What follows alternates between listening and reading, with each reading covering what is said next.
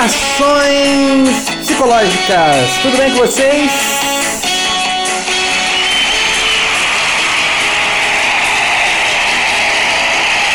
Sejam bem-vindos ao nosso podcast do artigo Por um Trabalho Fator de Equilíbrio. É um artigo do Christophe Dejour. A partir de agora nós vamos estudar a psicodinâmica do trabalho. Tá? É, nós que já vimos Edgar Dedeca, vimos Taylor, vimos também a ergologia, agora vamos ver um dos grandes autores é, da psicologia do trabalho, que é o Christophe Dejour, tá bom? Então vamos ao que nos interessa.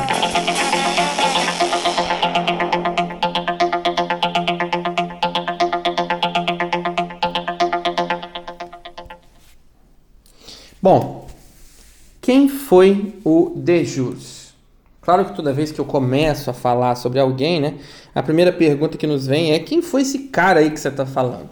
Bom, o Christophe Dejurs, ou somente Dejurs, é um doutor em medicina, especialista em medicina do trabalho. Ele é psiquiatra e também psicanalista e é considerado o pai da psicodinâmica do trabalho. Ele é membro da Associação Psicanalítica Francesa e é, dirige o Laboratório de Psicologia do Trabalho e Ação. Ele é o fundador da psicodinâmica do trabalho. Mas o que é a psicodinâmica do trabalho? Né? É uma abordagem científica desenvolvida na França no, nos anos, no, na década de 80, né?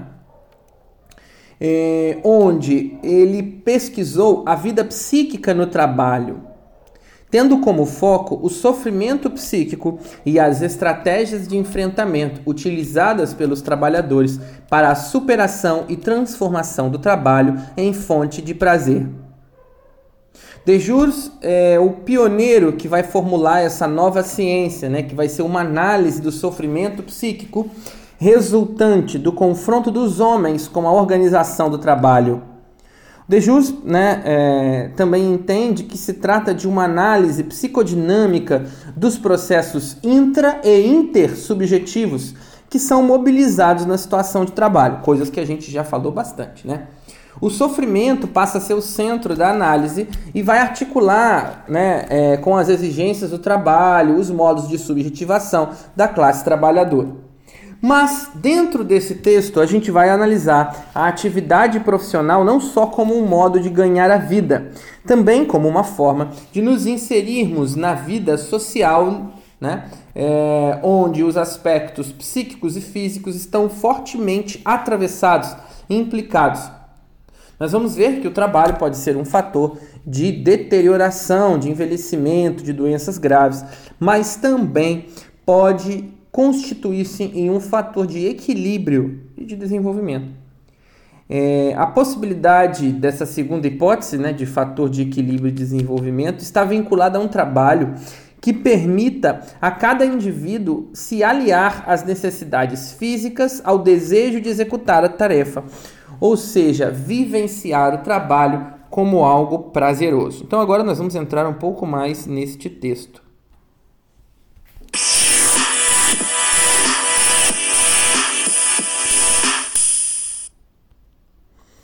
Bom, é, sempre que alguém vai te perguntar sobre o seu trabalho, pergunta assim: o que, que você faz na vida?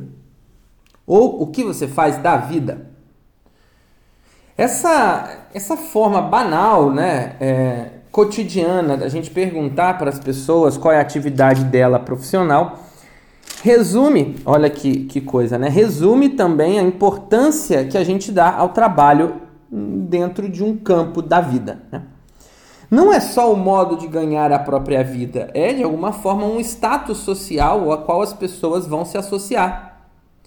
Às vezes pode ser uma roupa específica, um vocabulário específico, um, um linguajar específico, uma formação específica. É um lugar, uma fábrica, um escritório, um consultório, uma sala de aula, é, onde se pode estar isolado ou em equipe, onde você pode ter colegas, clientes, diferentes níveis hierárquicos, um clima de solidariedade ou um clima conflituoso de pequenos grupos. O trabalho também é uma parte importante do dia ou da noite, para quem trabalha à noite, obviamente, da semana, do ano,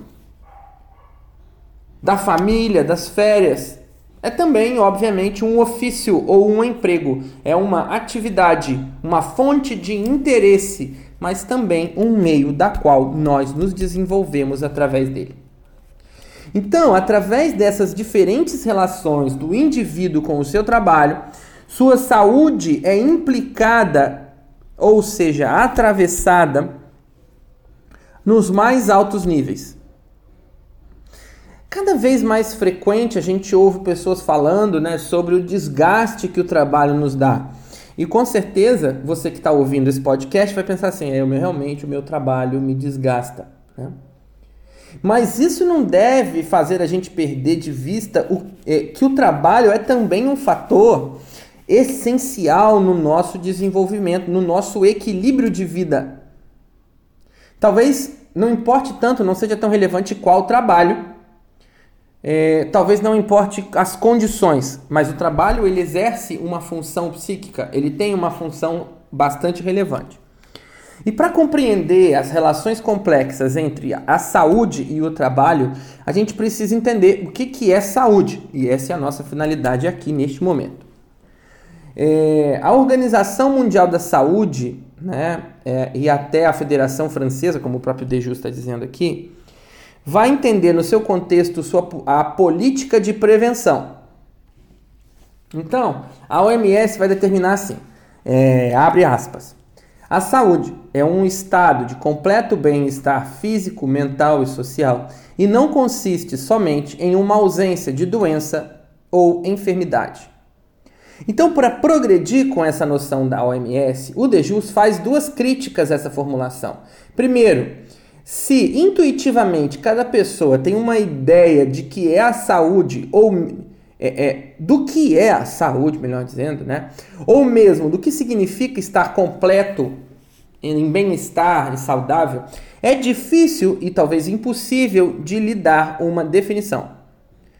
Num segundo momento, a gente pode ir mais longe e colocar até em dúvida esse completo, né? Esse estado completo. Será que essa completude existe? Então, a gente prefere, o Dejus vai preferir considerar o completo bem-estar mais como um ideal, ou mesmo uma ficção, do que uma própria realidade. Então, a saúde não seria um estado, mas um objetivo. E a partir dessa concepção, é, sutil, mas de alguma forma bastante relevante, que a gente pode desenvolver ações de prevenção e de conquista da saúde no ambiente de trabalho. É, recentemente, a gente pode pensar em quantos conhecimentos os seres humanos é, desenvolveram. E esses conhecimentos né, ajudam a que a gente compreenda o conteúdo dessa noção de saúde e talvez fazê-la com que ela melhore. Quais são esses conhecimentos? Aí ele vai elencar três: a fisiologia das regulações, a psicossomática e a psicologia e a psicopatologia do trabalho. É, neste podcast nós vamos falar apenas de uma, que é a fisiologia. Vamos lá.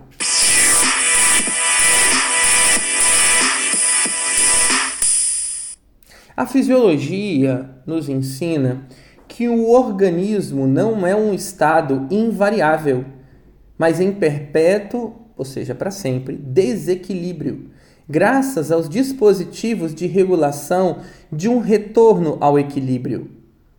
Por exemplo, a concentração de açúcar no sangue vai mudar ao longo do dia. Quando a gente come, ele aumenta, depois ele diminui, depois ele aumenta de novo, ou seja, não há no organismo uma unicidade, uma coisa que é única. Ele nunca está constante, ele está sempre se mudando. Então a gente pode pensar que as variáveis vão mudar. É... O valor das coisas, né, é, por exemplo, da taxa de açúcar no sangue não é o mesmo.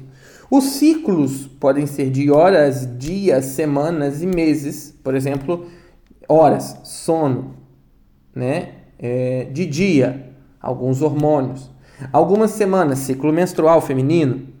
Alguns meses, gravidez. Muitos anos ou mesmo a vida inteira, crescimento ósseo, desenvolvimento sexual, envelhecimento. Ou seja, o organismo está em perpétuo, ou seja, para sempre se movimentando. E não há nada fixo ou constante nesse organismo. Então a saúde seguramente não vai ser um estado calmo, tranquilo, pleno e uniforme. No trabalho, igualmente, pode-se constatar uma tarefa regular, fixa, repetitiva e imutável é perigosa. A variedade, a possibilidade de escolher a forma como eu vou trabalhar é que é saúde. Bom, agradeço você que ficou até aqui.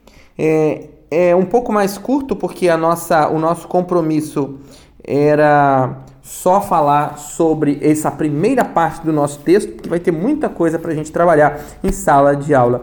Te aguardo então no nosso próximo podcast. Um abraço! Japonesas e chicles americanos em los bazares coreanos de São Paulo. Imágenes de um volcán em Filipinas salen en la red de televisión de Mozambique.